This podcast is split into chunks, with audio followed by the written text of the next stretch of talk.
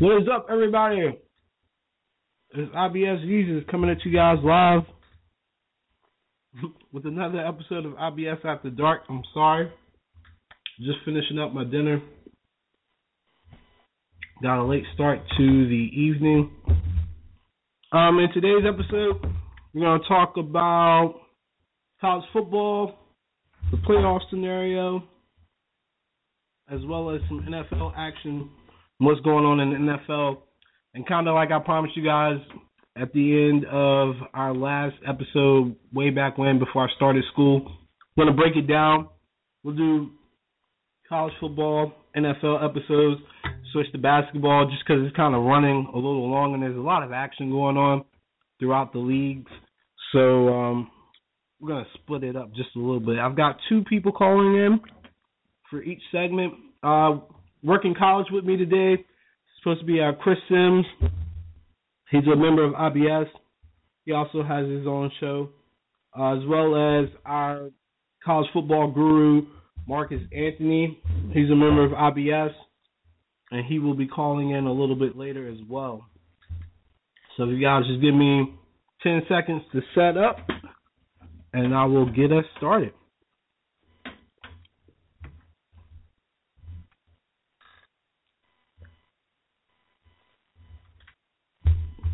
All right, here we go. Yo, this is Chris? Yo, this is Chris. What's up, Chris?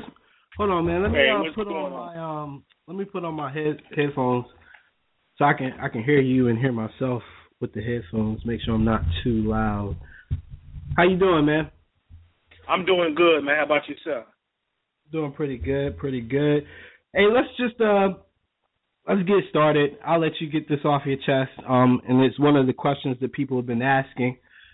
How do you feel about uh, Cook not being a part of the Heisman finalists? Well, man, it's it's it's completely ludicrous, man. I mean, what else does a guy have to do? I mean, he he led, you know, he led the uh the country in, in 20, 30, you know, yard plus runs um, he was a cat that meant more to his team than people realize. I think a lot of folks take it for granted just because it's Florida State. So they're thinking, you know, well, you know, they always will have good players. They'll always have their guy. But this wasn't that type of Florida State team this year. It's a team mm-hmm. that was replacing, um, depending on who you ask, three to four starters, you know, on an offensive line. Um, and that's hard for any team to do, and there was an adjustment period. But this guy's just like magic, man. I mean, you look at him and he played against a lot of the um the bigger some you know the bigger squads in the league. He he showed improved. I mean, he had a number of games, a couple of games he's over two, you know, about 200 yards rushing, 190 yards rushing. Um, dude averaged almost eight yards a carry, man. I mean, who else is gonna say that? Um, you know, the McCaffrey kid, he's a good kid. You know, I like him, tough kid, but pales in comparison to what Dalvin Cook could do. So people seem to forget, man, with, with Cook, Cook averaged, man, like, you know, monster numbers. This guy comes out and, and, and missed maybe about 10, 9, 10 quarters of football, okay? And he still put up the numbers that he put up. Um, it's just it's just crazy to me. He even had a game where yeah, I mean, he gets hurt in the first quarter. He puts up the numbers he's put up this season.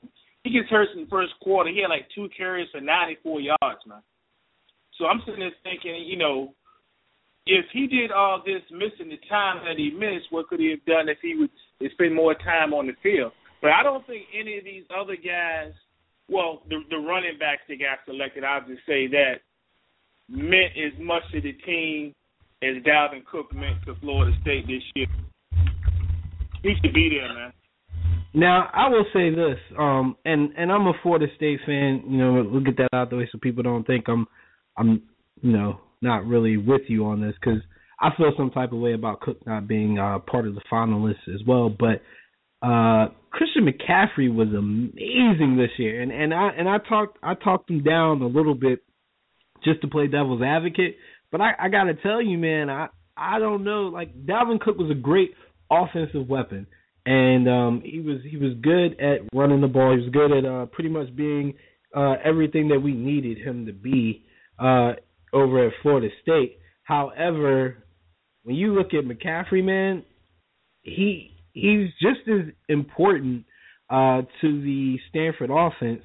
But when you break it down, the, there was just nothing that he couldn't do. He was running the ball. He was he was returning the ball. He was catching the ball. I mean, in his last game, he, he threw a touchdown. so it's like uh, oh, yeah. it's hard to compete with something like that. But I'm not really sure how the how the finalist thing went down this year. It did seem a little strange to me. Um, the three people that they selected, uh, just I mean, Henry to me didn't really stand out. I mean, he was he was consistent, but he didn't seem to me any more special than any other Alabama running back I've seen. But um, I'm gonna throw this off to Marcus and see what he thinks. He's uh he's also got a pretty good strong opinion and knowledge of uh, college football. What's up, Marcus? What's going on, man? How you doing? No, I'm good, What's man. Up, I'm good. And we're, we're talking uh Heisman uh right now, and we were the question was uh posed by Jeremiah this morning. Um, what are your thoughts on um, Dalvin Cook pretty much being uh, snubbed? Uh, you know, I think the Heisman honestly has now become it's a popularity contest. It's not really a, a reflection of the best player in college football. I mean, if you look at the guys who were left off, not just Dalvin Cook, but Baker Mayfield and Keenan Reynolds, I think those guys are three of the best players in college football. And and and also Ezekiel Elliott. Like I don't understand what the Heisman committee is looking for. Are they looking for the most popular player? Are they looking for the best players and most valuable players in college football? Because I mean, people wrote us off after 11 and one season. We're going to the Fiesta Bowl, and people are acting like you know this is one of the worst seasons in Ohio State football history. So I, I think the committee they got someone right. I think McCaffrey is America's sweetheart right now. Mm-hmm. I think he's the guy that people are kind of like rallying behind. But I, I, I think Deshaun Watson, I think he'll win it, and I think it is unfortunate for Dalvin Cook to be left off because I think he was the best player in the ACC, and that's mm-hmm. even including Deshaun Watson because I think if you look at what he's meant to the Florida State running attack and just that overall offense who struggled consistently to to move the chain. He was that only bright spot on a very inconsistent offensive line and very inconsistent quarterback play. So looking at the stats, I, I don't see how he he was left out of New York, but I got it. They're going to say, okay, well we have Derrick Henry and we also have McCaffrey, who's a a utility and a running back player also. But I, I think it mm-hmm. should just really come down to who's the best player and not you know this popularity contest that the Heisman Trophy has become. Yeah, and it's gonna it's gonna be hard for anybody to really over or, or to su- surpass Christian McCaffrey. Like I said, the guy's stats are just they're so ridiculous. I didn't even bother looking them up because they sound like they're from a video game. Um, and it's it's a little inflated because of uh, the return yards and stuff. But when you think of all-purpose, uh, the definition of all-purpose, I think Christian McCaffrey has to be the collegiate face uh, for that yeah. particular definition. And and Heisman is supposed to go to the overall best player. And and you know we, people will argue stats. Some people argue level of competition.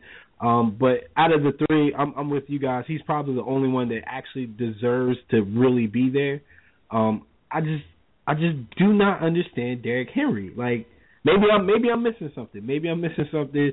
But uh, can either one of you guys kind of explain to me what's what's the logic of Derrick, Derrick Henry being there over uh, just just in general, just being there. Was his season really that good?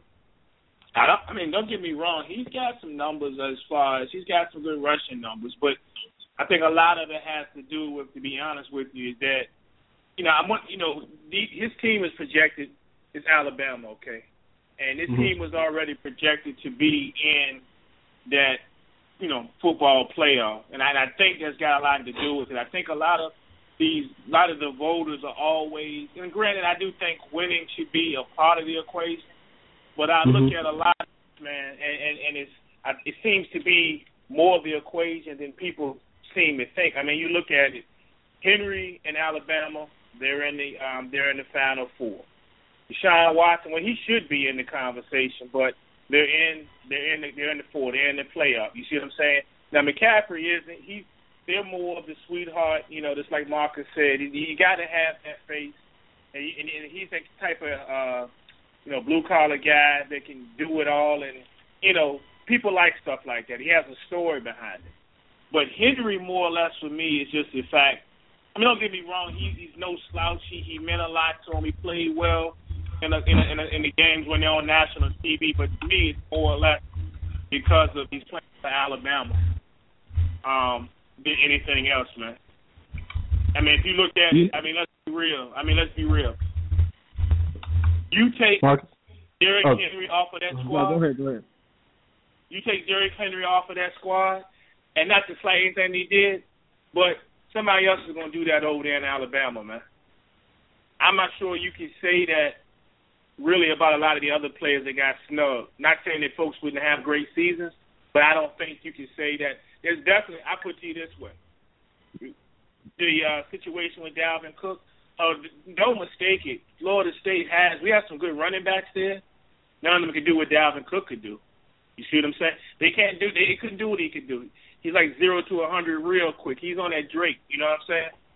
Um, but you take Derrick Henry out of that Alabama offense, and once again, not to slight anything that he did, but the next back in that offense would be pretty darn good. You know, I, I think I, I, I agree with what you completely what you said that you know you look at the systems that are in place that I'm I guess I'm part of the elitist crew too of being Ohio State. Like Zeke meant a lot to our offense, but he was what's scary is he had 1500 plus yards and he wasn't used properly. That's what was right. scary. And I was talking to some, a couple of my friends, and I'm like, we have Curtis Samuel, Braxton Miller, we had Dontrelle Wilson, and we have a Mike Weber. We had a plethora of four and five star backs behind him that could easily do what he did behind our offensive line. And I think that the thing with Derrick Henry is, and, and, and that's the same thing. I think the systems that are in place here in Columbus and in Tuscaloosa is every player there is elite. Every guy on that roster is that dude. So I, I think while he, what he did was sensational, yeah, I totally agree. The next back behind him, I mean, if Kenyon Drake stayed healthy, I think he could easily put up those numbers, or maybe even better numbers than actual, um, excuse me, than Derrick Henry. So I mean, it's it's kind of it's always hard to say, but you know, it's a brand, man. It's a brand name. It's an image, and that's why I it's it's hard for me to be like, oh, you know, whatever, because we're always on the inside. We're part of the elite. It's Ohio State, Alabama, right. and and, and mm-hmm. you know these elite programs. So I, I think a part of it is the brand name because I mean I, the one that really left off to me that really got me heated was Keenan Reynolds. I mean I got it. He plays at a service academy and they play a different mm-hmm. brand of football. But if yeah. you look at what he's contributed to the collegiate game, not what he's going to do, maybe he'll never be a professional, but his collegiate statistics, it's mind blowing. How he wasn't invited to New York for the Heisman ceremony. So I, I thought the committee, man, I, I think they have to get back to who's the best player in college football, but it'll never be that way. It's gonna, I, it's really a popularity contest, and because I mean, I got it. Stanford had a great year. Alabama and Clemson had a great year, but that doesn't take away from the guys like Dalvin Cook, Keenan Reynolds, and Baker Mayfield who put up equally uh, impressive statistics. That's it, it. I, I honestly, I don't even check for the Heisman anymore. To me, it's it's just whatever. Like I know because it just becomes such a popularity contest, man, and it's whatever to me from from now on. Yeah, and, and that's pretty much um, when we get to the NFL discussion later, when I talk to Ronnie, we're pretty much going to touch on that too. All these these end of season awards do seem to be drifting to uh, popularity rather than actually fulfilling what they're meant to to represent. But um, you mentioned uh, pretty much the privileged uh, universities and stuff.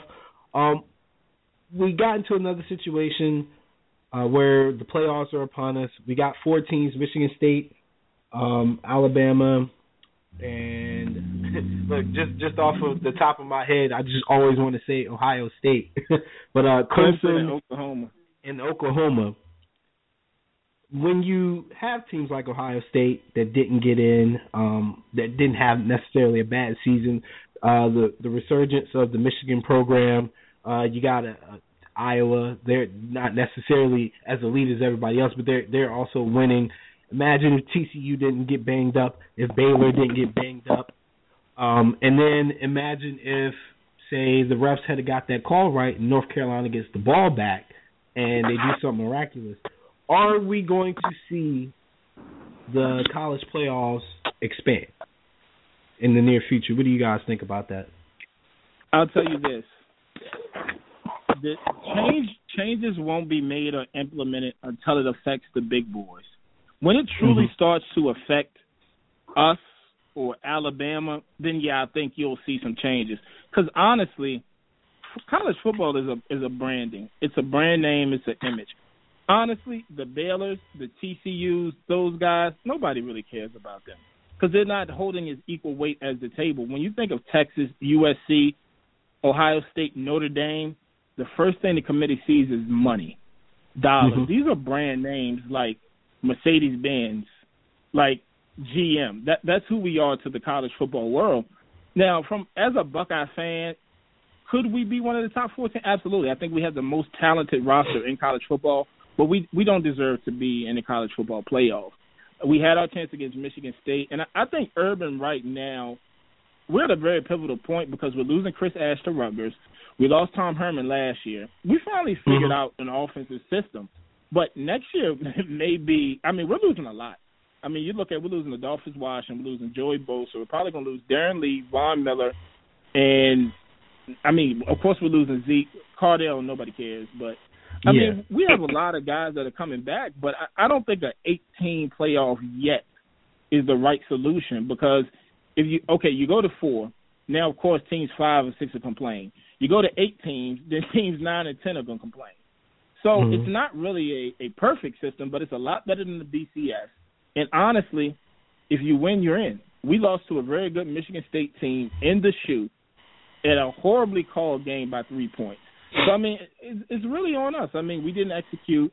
So hey, and, and even Urban, he said, hey, it's on us, man. I mean, it, it wasn't a bad year, but it is what it is. You know, I don't think eight teams is, is the right answer, but I think the only thing I'd like to see in the playoff committee, I, I really wanted to see the committee change. I wanted to see more football minds on the actual committee.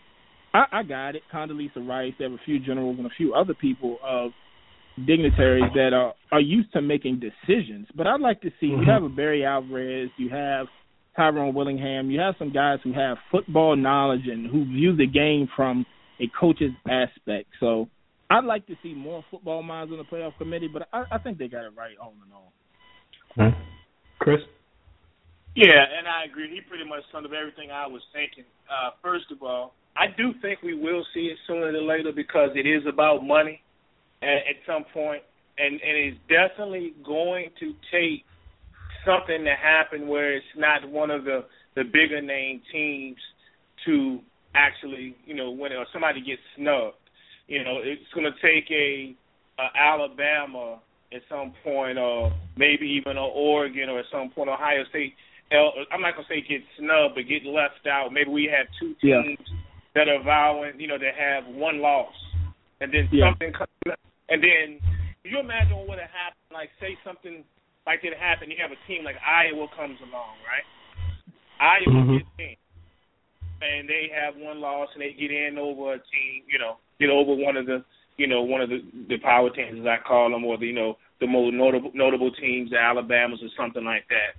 It's going to start an uproar, and um, people are not going to be happy. And they're going to be demanding it even more, even more. And I and I and I do think as we creep towards, hopefully, like Marcus was saying, is possibly having more people that are real. I'm not saying that the people on the committee don't know football, but I'd like to see more football people on it. Um, I think they would totally agree. I mean, people were getting their ears about the money that's being made, the money that's going to be paid out, but it's going to take it's to take a team, you know, it's going to come along. It's to be something crazy, man. Iowa, something totally off the charts like Northwestern. Watch what I tell you. It's going to end up leaving one of these teams out that we're used to seeing in there, and people are going to be upset. Now, me personally, I agree with Marcus as well. I don't think eight teams is going to fix it because then there's going to be the ninth team that's sitting there crying, saying they should have got in. or mm-hmm. even more so, something I don't think people talk about a lot. If this thing expands, and granted, I have no problem expanding because I don't think there's. I think it's the system right now as good as it's probably ever been, but it's not perfect either. But wait till we expand, right? And then these power conferences are going to start saying, "Hey, well, we want to start demanding that our conference champion gets an automatic bid." All right, that's mm-hmm. going to create a, another problem down the road um, some going to agree with it, some are not going to agree with it, and then it's still going to be a mess. And we're going to be at eight, and then they're going to say, okay, well, if these power conferences, you know, their champion gets an automatic bid, then we need to expand it another, you know, another four teams or so on and so forth. So it's kind of sticky, but I do think it's going to happen. Yeah, and, and this is my. I was gonna say uh, this is my next question because um, we got we got like nine minutes, and um, yeah and I, and I think this is uh, something that's important. Um, speaking on behalf of, of casual fans as as well as some diehards. Um, now we're talking about branding, we're talking about the money flowing and uh, the committees and, and the minds and, and you know everything, pretty much the system that is uh, college football playoffs right now. Has it ever crossed your mind? Because it crosses my mind a lot. Do you think that there will come a time where we find out that this is kind of rigged. Not necessarily rigged in the way that the the winner is determined, but there's kind of no chance still for the smaller schools, uh, like like a Navy, an undefeated Navy. There's really no chance for them to crack to crack the top uh, four. Like Iowa was undefeated most of the year, and they still needed to beat or to win their conference just to even be considered. And people were still saying that even if they won their conference, they they didn't belong. So, um, is, is does that bother you guys that it's it's kind of is it too difficult with four teams? You you know I, I think being a Buckeye fan, I have no problem with what it is because and and I agree with you by introducing the college football playoff. Really, all they did was increase the gap between the haves and have-nots because mm-hmm. these Power Five conferences, they can say whatever they want to say, but when Nick Saban and Urban Meyer speaks, the the guys at Matt Rhule, Justin Fuente, they don't have the same impact and influence as these guys. Not just from the individuals, but you think about these programs, what Ohio State or an Alabama, a USC, a Texas means to college football. No, absolutely not. I, I, I when I say when you say rigged, yeah, I, I totally get what you mean. Is that when you sit down at a negotiating table, not everyone holds the same weight. Because when you think about think about Notre Dame, Notre Dame mm-hmm. is a bipartisan member of the ACC. They're not even a full member of the ACC, but they get credit for being a member of the Atlantic Coast Conference, and and they're not. So I think what, now this is a situation I foresee happening is that Notre Dame going undefeated, playing a half ACC schedule, and may not get in to a college football playoff over an SEC, a two loss or one loss SEC team. That's what it's going to take to really start the change into college football. Or if you see like if we were to go, I think one of the things that's beneficial for us is the resurgence of Penn State, who's a lot better under James Franklin. The school up north, they're a lot better under Harbaugh. and we've also seen Michigan State that's very, very good. So I think we're starting to reap the benefits like the SEC. I say we're a very SEC type fan base because I mean people in Columbus are disappointed, very mm-hmm. disappointed. I mean, if you talk to fans here in Columbus, they're acting like it was a seven and five season. I'm like, hey guys, you realize that we were three points away from the college football playoffs. Is okay. So you, you know, it, it's just so.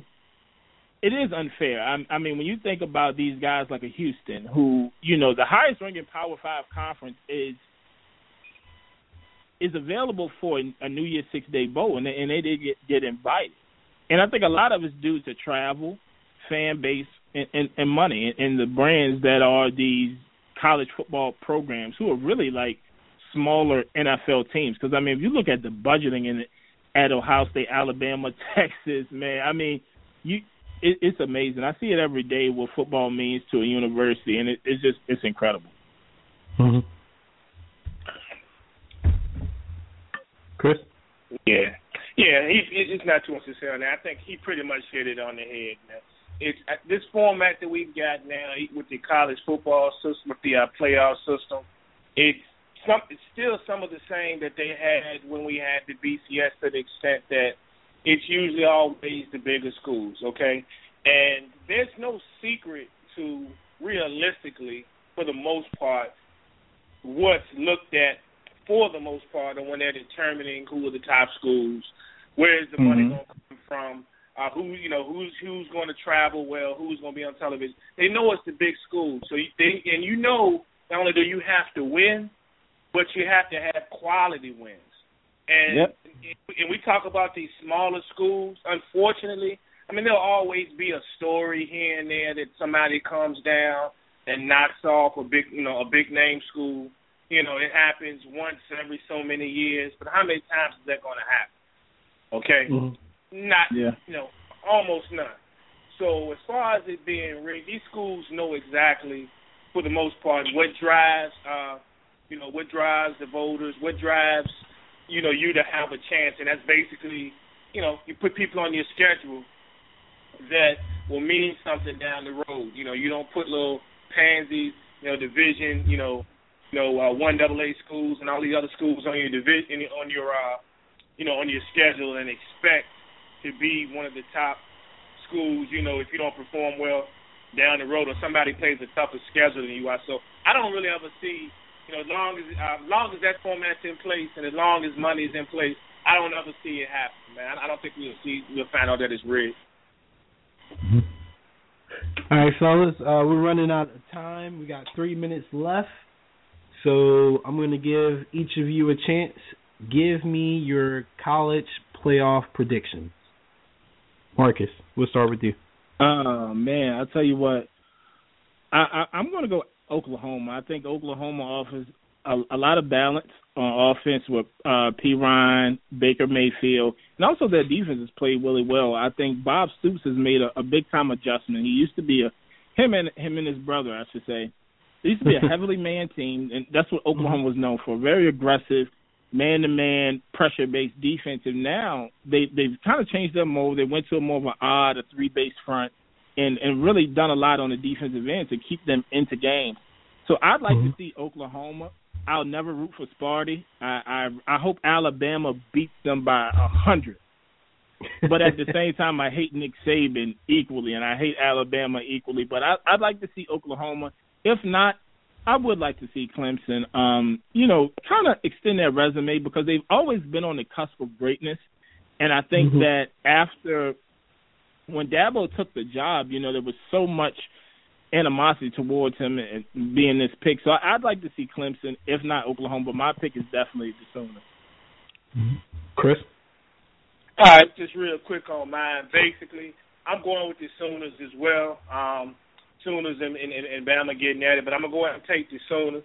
And I'm more so on that point. I'm really excited about because I stated about five, about four or five weeks ago that I would love to see uh, Clemson and Oklahoma get it on 1st mm-hmm. well, somewhere in the playoffs. And I think with all the you know the Deshaun Watson and the Baker Mayfields, I mean the, the Wayne Gallmans and the you know Samaje and you know Dabo and Stoops. I think to me this game could be better than the national championship game. I really do think yeah. it. You know, I think it could. Yeah. Joe Justin good, but um, I, I'm, I'm riding with the Sooners in this one. Um, I'm thinking something's big. You know, something's big around the corner for them. Yeah, I I like Michigan State, uh, and I'm sorry, Marcus, but I just I just like the fact that they're a gritty team. I feel like they they had the baptismal through fire. They've come a long way, and they've been disrespected pretty much every big game that they had. They were disrespected against Michigan. They were really disrespected against Ohio State, and they and they pulled it out.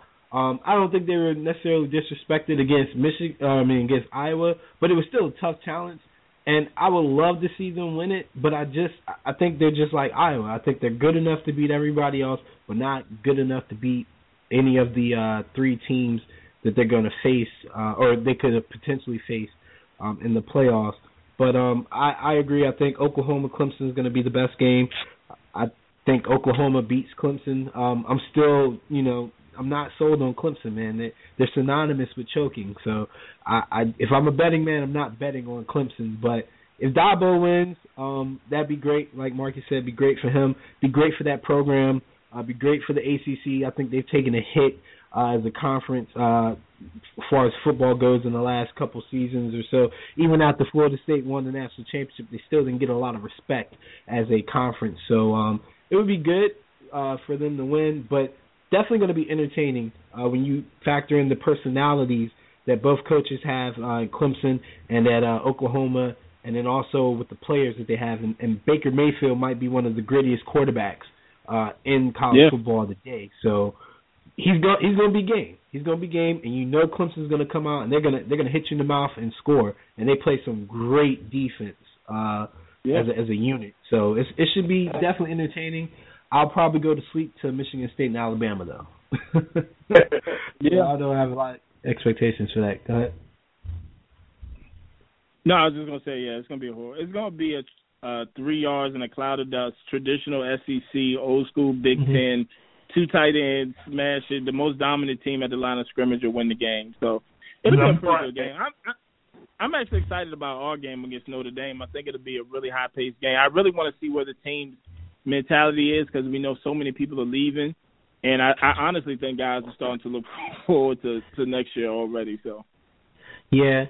You know what? Um, before we go, before I let you go, because I know I think that's Ronnie on the other line. Um, we gotta talk NFL. You know what game I'm really excited about, and and nobody's talking about it. I think Baylor's playing North Carolina. yeah, Yeah. Yeah. So and I and I think their their uh, quarterback uh, Stidham or however you say his name Stidham, Stidham uh, I think he's coming back um, for that game with with okay. Coleman and and that North Carolina offense, you could possibly see like a, a 63 to 62 score type thing. Like yeah. yeah, because Baylor doesn't they don't they don't really rush. They kind of sit back, and and um I think North Carolina quarterback has one of the better uh, deep balls in college if you give him time, and we all know his receivers can flat out fly. So I think that'll be one of the more entertaining games uh, shown. Yep. All right, fellas, I appreciate you guys calling in. Um, I think Chase has a show he's going to do on Thursday. I'll tell him to get in touch with you guys. Um, but Yeah, um, talked to him. good talk. Yeah, it's Thursday. Thanks. All right. All right, y'all have a good one. Y'all, You y'all too, man. Go Bucks. that was uh, Marcus and Chris. They're part of uh, IBS, and um, Marcus is obviously pro Ohio State, but he knows a lot about college football and a lot about football in general. Um, real good X's and O guy, and uh, Chris is also a real good X's and O guy, and, and they really care about the sport, man. I'm, I'm going to try to get them on as much as possible um, to talk about college football. We got a couple other guys in the group as well that that follow the sport real closely and know a lot. I just picked it back up honestly myself um, as far as watching casually. Um, I've been a Florida State fan, but I think this year I've watched more Baylor, Iowa State, West Virginia, Stanford. Like I've I've branched out, and it's really been a better product in my mind uh, than the NFL as far as the entertainment factor. And that's pretty much what me and Ronnie are going to start off talking about uh, with the NFL. So let me get him on. Ronnie, are you there? Yeah, I'm on. What's up, man? How you doing? Doing all right. I told um I told Maurice he could call in too, but I don't know. He might be busy. But um let's go ahead and, and just roll right into what I was just talking about. Um I am one of the probably one of many people who have transitioned to liking college football more than I like watching NFL, especially this year. Um what is going on with the league? What is going on with the game that we love? Like what's what's the state of the NFL today? Are there are there too many rules or or is it is it just bad football in general because the players are not that good in, in the skill positions that are important like quarterback play? Um, I talk about the morning drive a little bit too. It's a it's a mediocre product, and there are a lot of things that uh probably go into it. But I think the collective bargaining agreement last time around, they have less practice days, less days in pads, two days don't even exist anymore. So there's less time with the coaches and the players actually on the field, and they're actually hitting less in practice. Mm-hmm. So I think that matters. I think so, I think maybe the quarterback thing is slightly exaggerated because back in the day you didn't have 32 good quarterbacks either. Uh, mm-hmm. But it, it does seem amazing that there are only, gosh, and, and, and if we're going to count the Matt Ryan of the world, we're talking 12 to 15 functional quarterbacks that might be average to above average. So mm-hmm. that that does seem kind of strange, but I, I have to compare. But I doubt there were 20 good quarterbacks at any time in the league. I think the rules don't help. It makes things look like a sham because it's so complex that the referees don't even know what's going on. I also think that that I guess offense is so far ahead of defense that it's mm-hmm. set, and that can give us the illusion that the defenses are bad. Even though last night we saw we saw a horrible offensive display, but I don't know. I think there's a lot of factors. I think the practice schedule from the collective bargaining agreement last time around is the biggest factor. Yeah, and and I think um I, th- I agree with you to to that point that the scheduling and, and, and preparation and recovery time, which I think is something that's often overlooked in the NFL. You take a beating every Sunday, no matter who you play, no matter who you are. It's a very physical game, and we now have a game every Thursday. Um, I think it used to be Thursday night games didn't start till like later in the season, but now it's every Thursday. Uh, some teams are traveling to London. Uh, it, to be honest with you, I don't know how they schedule the games anymore. Um, as far as home and away, it looks like some teams are traveling across the country for a Monday night game, have to come back across the country for a Thursday night game, and and it's just it's just getting ridiculous. And and like like you said, you know, it's taking a toll, and it's probably just an accumulation of everything. But um, my biggest beef with the league today is just the rules, man, and and this can flow a little bit into what I was saying in college. The college product to me is a little bit more pleasing to the eyes, but they've also got their rules too. Uh, that targeting rule. I saw a kid in the Houston game almost get ejected in a, in a conference championship game because he hit a kid that was uh, falling out of bounds, but in real time, it looked like the kid could have got his balance and kept going on down the sideline but the refs threw a flag and then they picked it back up. You see that in the NFL, guys are, they're throwing flags left and right.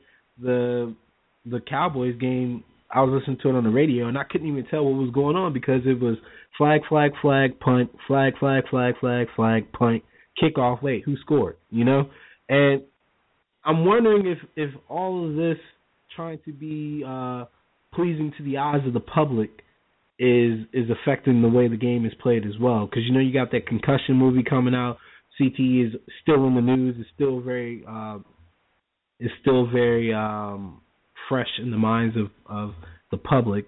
Um, and every week there's a concussion, and people are getting questioned. Are, are, are is the league being too timid? Do you think? Uh, I think. Well, the two two things there, two pieces. Is one where we are the league gets more exposure than it ever has. So all the awards we see more than we did 10, 15, 20 years ago. Then on that, on the referee front, we are in the uncontentious tip. We we have put everything under a microscope, just like that play that you just told me about in college uh, championship game with Houston. These things are going in real time, beyond real time. Are accelerated. We got guys going uh, 20 miles per hour on the football field. The going 20 miles per hour on the football field, and at the mm-hmm. same time, we're trying. Then after that, we want to analyze the decisions that they make, going at a fast breakneck pace, and so it's almost impossible for the referees, for the players to judge players' intent, and all of those things is very difficult to do going when you're running as opposed to when you're looking at it in slow motion. And then you have the other piece with what was the other thing that you said about the uh the second piece was about the just the overall play, or what was that? I can't remember what the second. Yeah, I was wondering if if maybe um, the the the rule changes and uh, people trying to be politically correct in how they address concussions and stuff um, is affecting the the flow of the game. I, I'm not sure. I think for the most part, people have adjusted to the way they want you to tackle. I mean, we mm-hmm. have instances with the quarterback. I think that is a problem because you can't really hit the quarterback anywhere. But we have a couple instances every week where we see a hit that probably should have been clean, but I don't think it hurts really the flow of the game. To be honest with you. Okay. Yeah, and and this I think is going to be something that um, we'll probably end up talking about more in detail during the off season. I think there's going to be a lot of complaints from uh from coaches and fans alike, especially when when they do a year in in review of the league. You know, we got constant equipment malfunctions.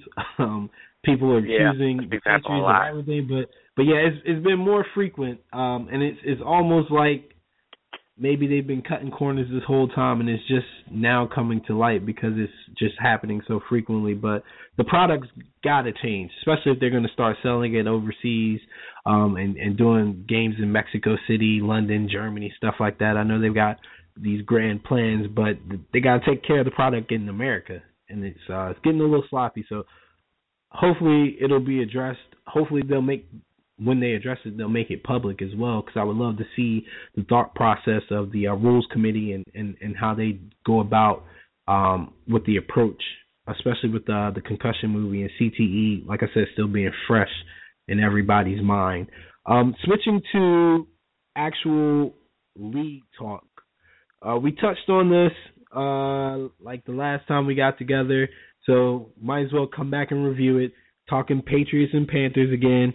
Um, I think I said it, or you might have said it. One of us questioned whether or not the Patriots had the depth to sustain injuries to key players. Well, now Edelman's hurt. Gronk is week to week. Dion Lewis is gone. That is at least 65%, maybe 70% of Tom Brady's uh, weapon, and they're they what lost two in a row. Should there be some concern in New England?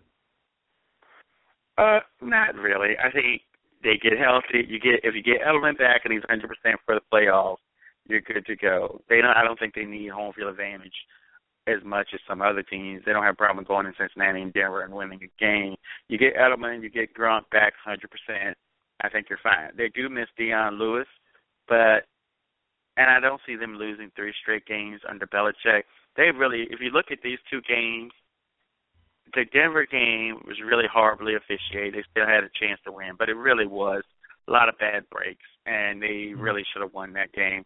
Then you go back to the uh last yesterday, and they just played terrible. They got too cute with the drop kick. Brady made some uncharacteristic mistakes, which may be because of the lack of weapons, where he's trying to force it.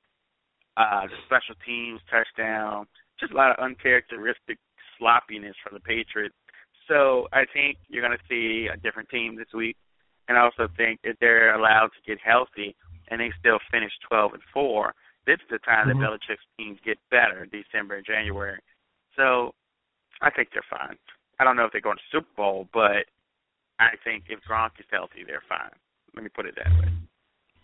Yeah, and and I know people people are hard on Tom Brady um in his play the last couple of weeks, but I mean, again, you take you take the majority of people's weapons away from them, you, you're essentially changing their style of play, uh, messing with the system.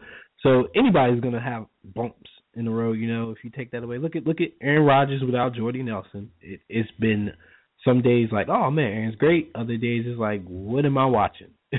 you know, and then Ed Lacy's going rogue. That's what I'm gonna call. He's going rogue, missing curfew, overweight, I don't I don't know what he's got going on, man, but he's also not necessarily a part of the game plan anymore and, and Rodgers has struggled a little. So I mean Tom Brady's probably gonna end up being the best quarterback ever. Uh, he's definitely the best of his generation. I know some people will dispute that, but I think you and I will agree on that. And when you take away Gronk, you take away Edelman, you, you know you leave him with Chandler, who's just got picked up this year, Amendola, who pretty much is is finally getting some solid playing time, but he's playing hurt, and then LaFell is is dropping passes like he's on the Panthers still. So um, it's gonna it's gonna mess with him a little bit. But I guess you, you know I guess you're right. They, they're still the Patriots, and they're still the most experienced team heading into the postseason. They're gonna make it to the postseason. So I I doubt, like you said, whether they're home or away, is not gonna matter much in the in the long run.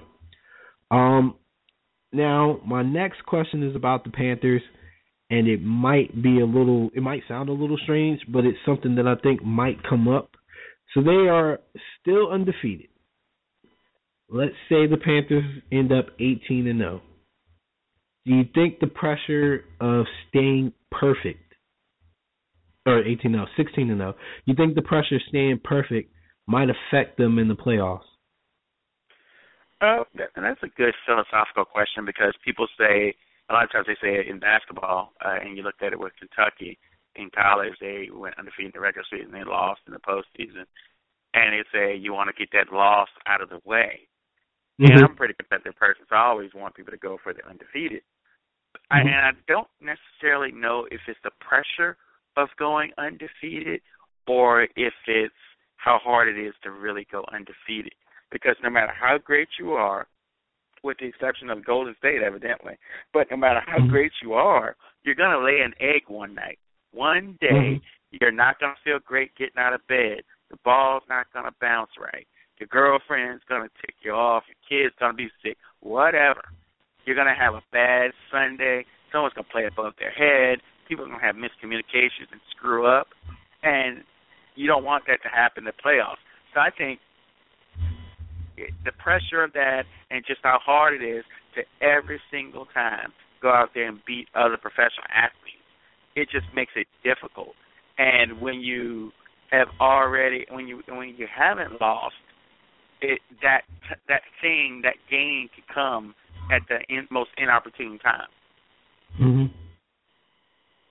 I agree. I agree. And it's it's strange to me um, to see teams, you know, that you're accustomed to seeing playing so well over the uh, uh, course of a regular season. You know, you mentioned Kentucky, and it was it was pretty much like that. Like the game got close, and you would think a team being as good as they are would be like, okay, well, it was bound to happen eventually, and just roll with it. But but they get tight, you know, and, and we forget even collegiate players, professional athletes. Um, I think that kind of got to the Patriots in the Super Bowl it's like you know the game got close. You the Giants got that break, and and people got tight, and it's like, man, it's the simplest things. I think it was Welker's catch. He's done it a million times, and that one time he dropped it, and it just seemed like they just didn't really uh recover from any of that. So, um, I hope that doesn't happen to the Panthers. And the only reason why I think they might be different is because Riverboat Ron. They just they're just an unorthodox team in general. So if if for some reason you know if there was one person that uh, I think could rise above that pressure, it would be Cam Newton. You know, he's very he's definitely playing confident right now. So um, I just I don't I want I don't want to gush over the Panthers because because they're still flawed to me, and I, and I and I don't think they're gonna win it all or at least go undefeated. But it's a possibility. You know, like I said, I said that uh, a couple of weeks ago in our podcast. When Mercury Morris officially says something, then you know there's a chance you're yep, going to go undefeated. Yep, and it, then you got a chance to do it. And he started talking. Yeah, cause, he is the number one hater. I have He's I don't good heard at it, nothing though. from Shula. I haven't heard nothing from Shula. I don't even know anybody else that was on the team for real because you know it was way before my time. Yeah, but I think a lot of it Morris, passed away. But uh, yeah. like uh, Larry Mercury, Zonk, I don't know. I think Larry Zonk passed away too. There's quite a few guys on there that have passed but away a long ago. Mercury Uh, the interesting thing is that Don Shula's son David is offense coordinator for the uh for Carolina. So I think he he Oh. said something of the you know that he wouldn't mind if they broke it because it was his son. Okay. Oh. Well, we know how Mercury Mercury feels. that way. Mercury doesn't feel they that need, they need to get that man on TV, man. If Golly. Mercury's dad was on, I mean, if Mercury's son was on that team, he wouldn't care. He'd be rooting against them.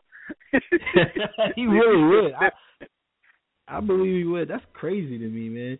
Well, I blame Chris next- Berman because Chris Berman always did that, that little gimmick of uh the 72 Dolphins are Oh, popular in the yeah. public because they're the only undefeated team. Mercury kept hearing that and kept it alive. yeah, and then, and then he's always got his champagne ready to celebrate when you lose too. it's like the golly, man, that's the worst. I, I I swear to you, I've never seen anybody that bad. But I guess that's what old age does to you, man. I hope I'm not like that when I get older, man. Well, there once was a guy. I'll do. I'll show you my old school roots. Uh, Calvin Murphy, uh, for the Mhm. Houston Rockets. I believe he had the consecutive free throw streak, or it could have been the highest percentage. Could have been both, but I think it was consecutive free throw streak. He would go to the game and borderline heckle the dude that was getting close to it, and he was in his sixties. And he would be at the Oh. games if the guy got close to it. He'd be at the games and doing interviews and rooting against him for the free throw streak. Oh, yeah. for my for my NBA for All my time NBA players hater ball. Yeah, for my NBA segment, I'm going to question whether or not uh, Steve Kerr throws the uh, 11th loss if the if the Warriors ever lose. if he if he'll throw a game just so they get 11. so he 11. won't break his own record. Yeah.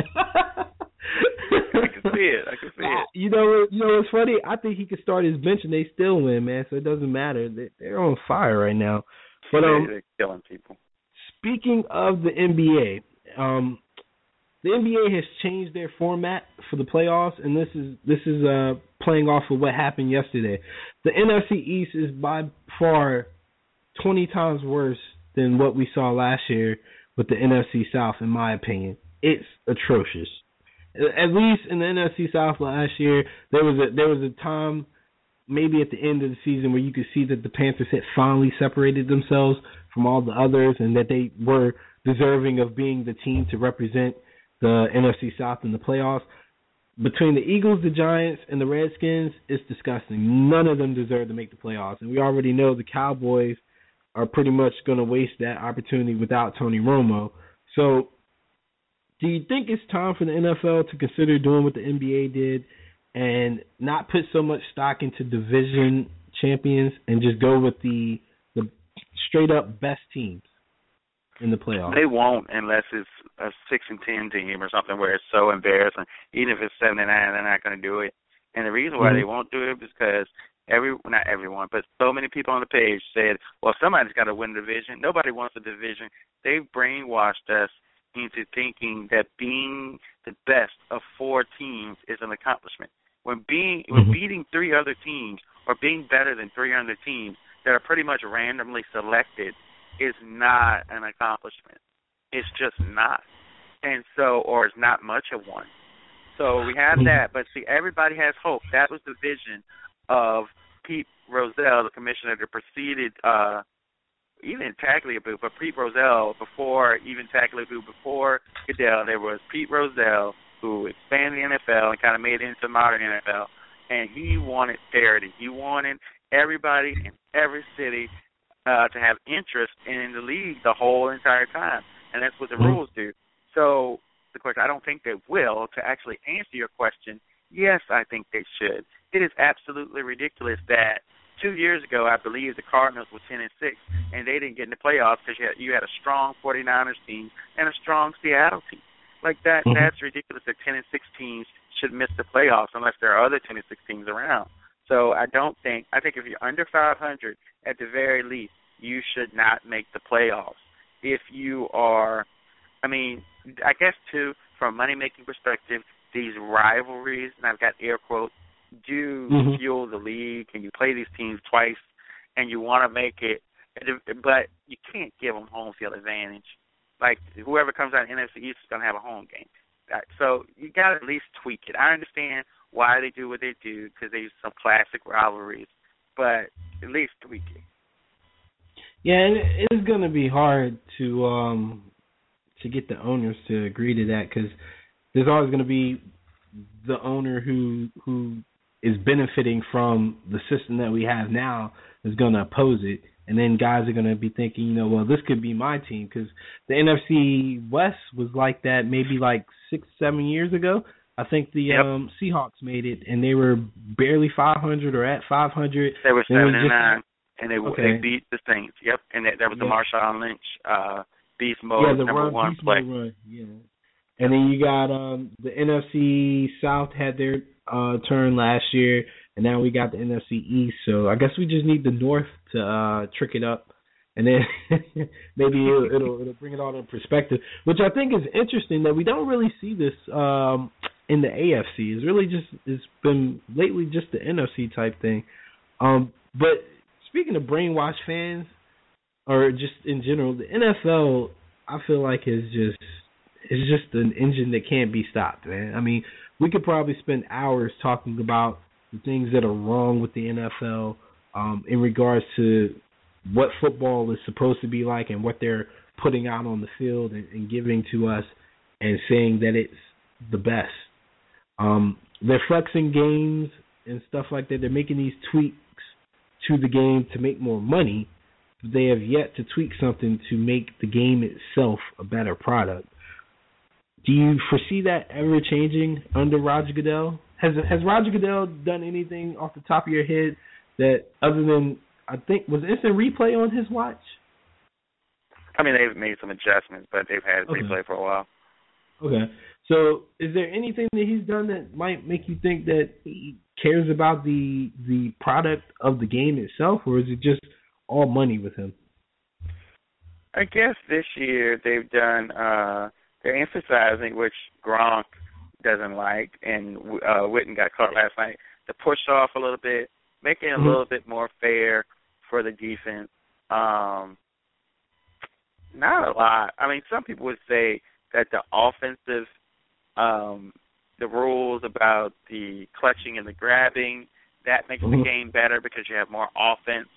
I'm not sure if I necessarily agree with that. I would say, for me, I know a lot of people don't agree, and definitely their motives for doing it weren't altruistic. But I do think the concussion policy and taking it seriously, and again, not because he wanted to, because he was forced legally, basically, to acknowledge it.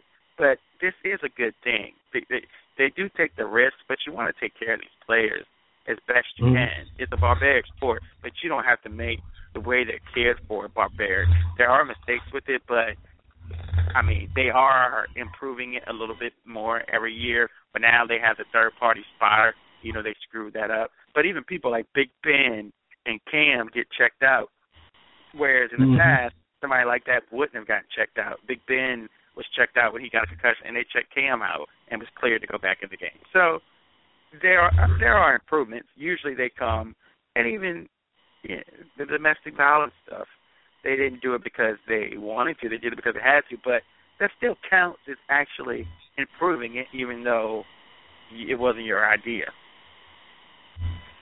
Yeah, I guess I, I'm just anti Goodell. I think uh, I'm not big think on him either, especially just. I mean, I tried to defend ever- him, but it's some of the stuff is just ridiculous. if I ever get a chance, I might get up with uh Mr. Simmons and we just we just go at him.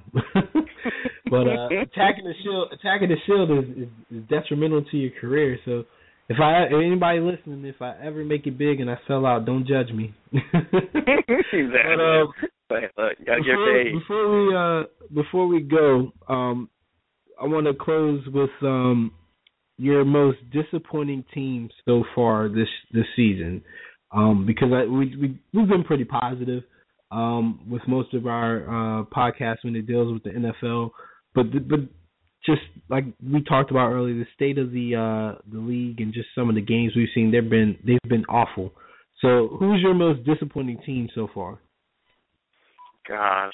Um, well, of course I'm a Cowboys fan, but they they they pop into mind too because I was in denial for a while. But the fact that you can't win a game, even though it just happened, but when Romo was out the first time, that you can't win one game or two games and you would be right in this race, it's just ridiculous that you can't be functional enough to win this horrible division with even with Romo out because it is so horrible. Eagles have been very disappointing, even though maybe they'll make a turnaround. But this is still not what they had in mind. I'm trying to think.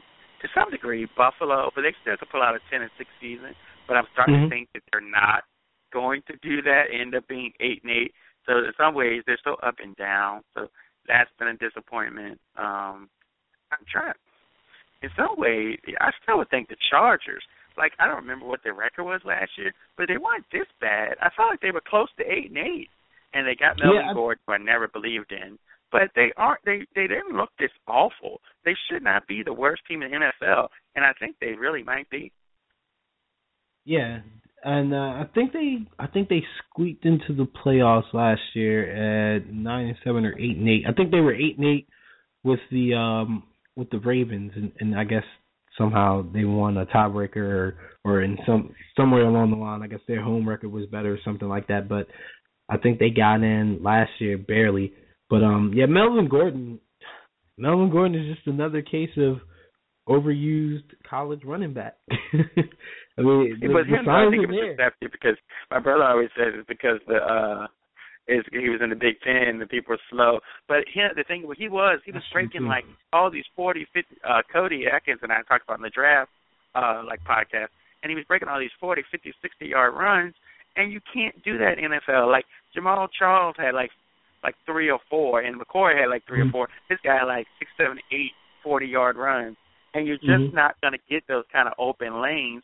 So the the field is closing in on you uh and, and it's not it's just not even the same game and so Mhm. i think he's suffering from that but yeah i i i did think the chargers would at least be functional they've just been horrible and the lions are up there too after last year you wouldn't have thought they'd be this bad even though they make they try to make a little run but there are like quite a few disappointing teams out there Yeah. Um maybe we'll get more in depth on uh the rookies um and their performances because we've we've been getting a lot of uh Mariota and Jameis debates, but there's more to the NFL rookie class than just Mariota and Jameis. Um I think uh we all would agree that uh Amari is having a pretty great year. Uh, it's not Odell Beckham type rookie season, but it's still a really good Yeah, rookie season. Yeah, it's, it's and definitely uh good. what's his face from uh gosh from seattle he's a rookie he he's up there what's his name Who, Ra- Raw? I want to call him Drones, but that's not who it is. That's just stuck Thomas in my Rawls? head. Yeah, Thomas Rawls. He, he's a rookie. He, Yeah. he had a good. He's Yeah, been he- good. Gurley's you been good, of course. That's um Rawls is an interesting um an interesting uh player just because Marshawn, you know, I I questioned his durability for the last two three years. You know, as physical as he is, like how is he able to stay healthy? You know, like he doesn't miss games and he's he's constantly trucking people and and taking so many hits and yards out the contact. It's just it's just not natural. So he's finally starting to show a little bit of wear and tear, and he's he's got a pretty nice size contract. I, I I'm gonna be watching them closely because you know they got issues with the finances and the team, and and and I think Bennett is gonna be due soon, or, or wants to restructure as well, and and and kind of get something that Cam was holding out for, and who knows, maybe Cam will hold out again. But they've got some internal issues that might come up, and and Marshawn might be expendable. He just might be expendable. It sounds crazy, Oh, he's but done. He's not coming back next year. They, I think they owe him like thirteen million next year. oh, and you got a kid that's that's uh producing like he is. There, there's a, and I saw a report, but there's no way he's coming back. The running backs are. I mean, you just move on. That's what Yeah. that's what the position is. Now, I thought last year we'd catch him, but this year would. But that kind of physical play that he does, and he's Mhm. about 27, 28 now. That's it. Maybe he can Yeah. be healthy and come back, have a Chris Johnson kind of thing. And even Chris Johnson got hurt this year, but he was having a great Yeah. season. But that's just how it, that's how the cookie crumbles, as they say, for running backs. Yeah, so gotta make sure we save this so we when we come back and talk about it, like I, I told you. uh, but um, appreciate you calling in, man. Um, if you want to ever jump in the NBA ones, obviously, I mean this is your your handle, so uh, by all means come in and, and jump into the NBA talk. I'm gonna try to schedule one um probably Thursday 'cause um I'm off Thursday. But uh, good discussion, man. I'll make sure I share this and try to get some other people's insight. No problem. Thank you, man. All right, thanks. All right, guys, this has been IBS After Dark, um, 10 p.m. to 11:04. That's not a bad uh, podcast. Usually they last about an hour and a half, but um, a lot of good discussion about the NFL um, and, and college football in general. Um, please make sure you pay attention to the bowl schedule. There's going to be a lot of good bowl matchups. I think this year's bowl matchups are um, more attractive than in recent years. So, um, like I said, the Baylor and North Carolina game is going to be probably one of the most exciting and high scoring um, bowl games if Baylor can get their quarterbacks healthy. But um, definitely pay attention. Don't just wait till till uh, the national championship or or the playoffs to to catch some action. Keep an eye on the NFL. It's still um, still not official who all is going to be in the playoff. I mean, I'm a, I'm a 49er fan, and we've got eight losses, and we're still not mathematically eliminated yet. I'm sure one more loss will do it, but we're still not mathematically eliminated, and that means there's still a lot of action going on. So, so who knows? Maybe people will go on runs. Um, maybe somebody will finally step up and claim the NFC East. You never know. But uh, make sure you guys, like I said, tune in. Uh, there's plenty of basketball action. College basketball is picking up. Uh, we got NFL, college football uh, winding down. So by all means, a lot of sports out there, guys. So make sure you guys are watching and tuning in. This has been IBS Jesus, and this is IBS After Dark on December 8th. Appreciate you guys listening. Oh,